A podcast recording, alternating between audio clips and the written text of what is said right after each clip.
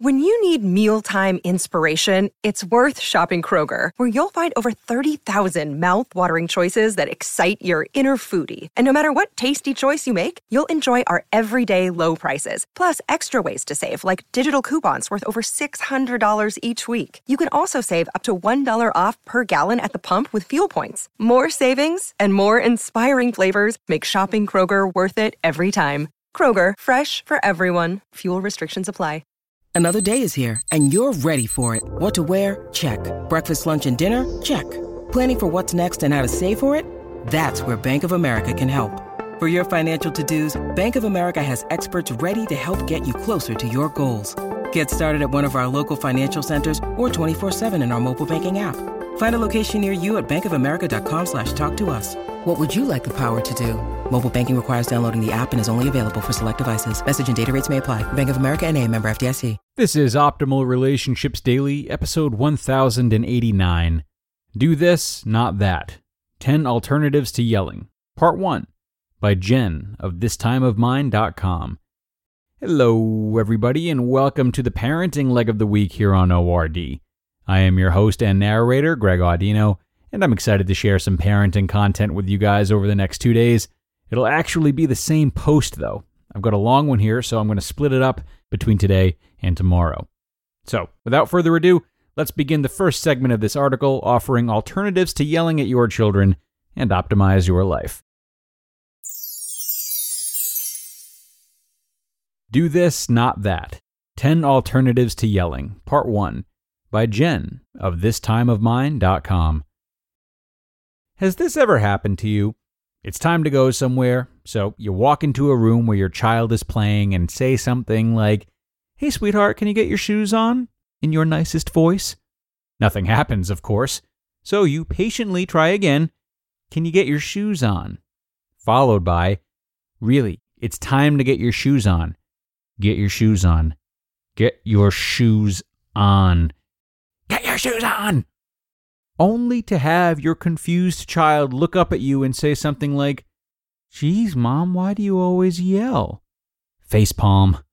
Chances are, if you have little people living under your roof, then you've experienced situations just like this, likely more than you can count. Just know that you are not alone. We've all been there. I know I certainly have. My child only listens when I yell. When it came to getting my kids to listen, I used to feel that I was deficient. I mean, why could other moms get by without yelling? What was wrong with me? And then I saw a hilarious YouTube clip that portrays the exact scenario I just mentioned. And then it hit me. I'm not crazy. It's not just me. I'm not the only one who asks nicely only to get ignored until I yell. And what was making things worse was the fact that I would say things like, No one ever listens until I yell, out loud to my kids all the time. Unfortunately, this didn't instill the remorse and change I naively hoped for. All it did was reinforce their habit. My kids came to understand and expect that no one really had to get moving until mom lost it. Well, I didn't want my kids growing up only remembering me as the crazy lady who yelled all the time, so I knew I had to figure something out. I needed to find some yelling alternatives. Why doesn't yelling work? Well, to be honest, when we yell, our kids simply learn to tune us out. Of course, yelling has negative effects on our children's development, but the main point I want to drive home in this post is that it simply doesn't work. Not long term, anyway. The more we yell, the more our kids get used to it. They learn to adapt, and we become invisible until we go absolutely crazy, that is. And the worst part is, they can even get used to our tantrums meaning each subsequent explosion has to be bigger than the last just to get their attention. And that's the start of a vicious cycle none of us want. So, what's the alternative? How can we actually get our kids to listen so we stop yelling at them? While there's no guarantee that we won't ever lose our temper, it helps to have a few strategies and yelling alternatives to break the yelling cycle. Getting kids to listen 10 alternatives to yelling. When I'm mad, it's hard to come up with rational solutions on the spot. That's why I love having clear and simple reminders to fall back on when I can't think. So, when formatting this list, I decided to start with the don't first, to make it easier to recognize the common trigger behaviors we experience. By pointing them out, we can better understand why our kids aren't listening so we can meet our kids in the middle instead and work toward better outcomes. Number one, don't repeat. Mix things up instead. Don't say the same thing the same way more than once. Change your phrasing, tone of voice, body language, speed, or volume. But by volume, I mean get quieter.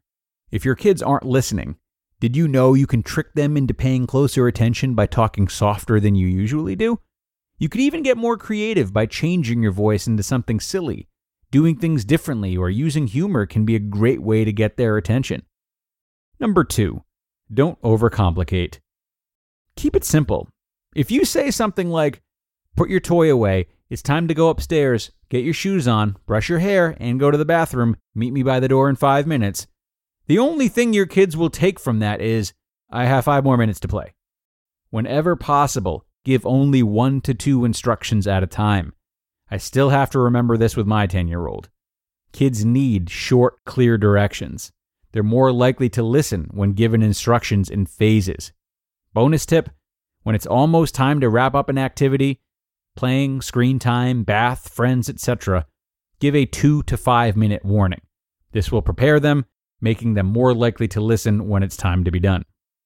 Number three, don't command. Invite.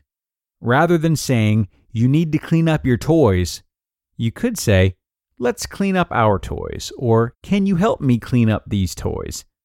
The next time you ask your kids to do something, try replacing pronouns like you and your with pronouns like us and ours. You could even invite them to do things by turning the instructions into questions. Simple changes like these make our approach less threatening and can lessen our kids' desire to resist. To be continued. You just listened to part one of the post titled, Do This, Not That 10 Alternatives to Yelling by Jen of thistimeofmine.com. Discover why critics are calling Kingdom of the Planet of the Apes the best film of the franchise. What a wonderful day! It's a jaw dropping spectacle that demands to be seen on the biggest screen possible. We need to go. Hang on. It is our time. Kingdom of the Planet of the Apes. Now playing only in theaters. Rated PG 13. Some material may be inappropriate for children under 13. And you gotta love this start from Jen. We're only three steps in out of 10. But what I'm loving is that this piece is shaping up to not only be about theory and mindset, but also about practicality and concrete instructions. She's really helping us to deliver a presentation and strong rhetoric, which can be incredibly grounding when we might be in a heated moment with one of our children and quickly losing our cool. When it's tough to change our thoughts, we can at least change our delivery. It takes a lot less effort, and doing so can recenter us and surely harvest new, healthier thoughts as a byproduct. So, there's a lot to be excited about already, and even more to look forward to in the follow up post tomorrow, everyone. Be sure to come on back for that one. Again, it'll be tomorrow in the Friday show, and I will be here narrating it for you like I am each and every weekday. I hope to see you there, where your optimal life awaits.